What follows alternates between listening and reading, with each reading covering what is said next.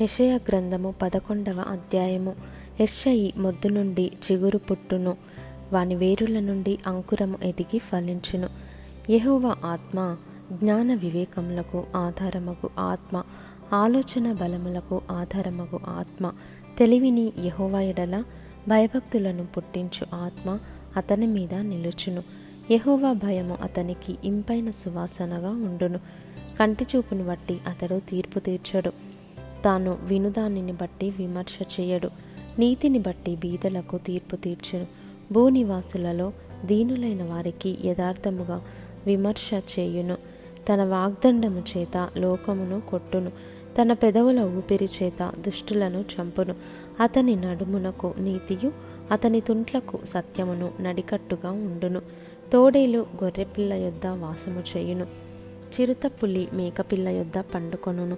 దూడయు కొదమసింహమును పెంచబడిన కోడయు కూడుకొనగా బాలుడు వాటిని తోలును. ఆవులు ఎలుగులు కూడి మేయును. వాటి పిల్లలు ఒక్కచోటనే పండుకొనును. ఎద్దు మేయునట్లు సింహము గడ్డి మేయును. పాలు కొడుచు పిల్ల నాగుపాము పుట్ట యొద్ద ఆటలాడును. మిడినాగు పుట్ట మీద పాలు విడిచిన పిల్ల తన చెయ్యి చాచును. నా పరిశుద్ధ పర్వతమందంతటను ఏ మృగమును హాని చేయదు నాశము చేయదు. సముద్రము జలముతో నిండియున్నట్టు లోకము యహోవాను గూర్చిన జ్ఞానంతో నిండియుండును. ఆ దినమున ప్రజలకు ధ్వజముగా నిల్చుచుండు. ఎషయి వేరు చిగురునద్ద జనములు విచారణ చేయును. ఆయన విశ్రమ స్థలము ప్రభావము గలదగును.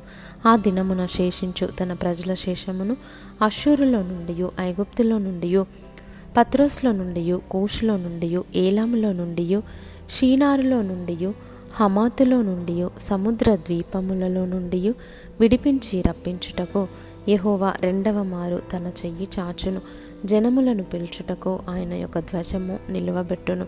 భ్రష్టులైపోయిన ఇస్రాయేలీయులను పోగు చేయును భూమి యొక్క నాలుగు దిగంతముల నుండి చెదరిపోయిన యూదవారిని సమకూర్చును. ఎఫ్రాయిమునకున్న మత్సరము పోవును. యూదా విరోధులు నిర్మూలమగుదురు. ఎఫ్రాయిము యూదాయందు మత్సరపడడు. యూదా ఎఫ్రాయిమును బాధింపడు. వారు ఫిలిస్తీన్ల భుజము మీద ఎక్కుదురు. పడమటి వైపుకు పరిగెత్తిపోవుదురు.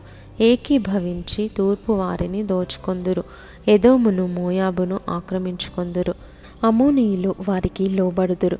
మరియు యహోవా ఐగుప్తు సముద్రము యొక్క అఖాతమును నిర్మూలము చేయును. వేడిమి గల తన ఊపిరిని ఊదును. యూఫ్రటీసు నది మీద తన చెయ్యి ఆడించును. ఏడు కాలువలుగా దాన్ని చీలగొట్టును. పాదరక్షలు తడవకుండా మనుషులు దాటునట్లు దాన్ని చేయును. కావున ఐగుప్తు దేశం నుండి ఇస్రాయేల్ వచ్చిన దినమున వారికి దారి కలిగినట్లు అషూరు నుండి వచ్చు ఆయన ప్రజల శేషమునకు రాజమార్గముండును.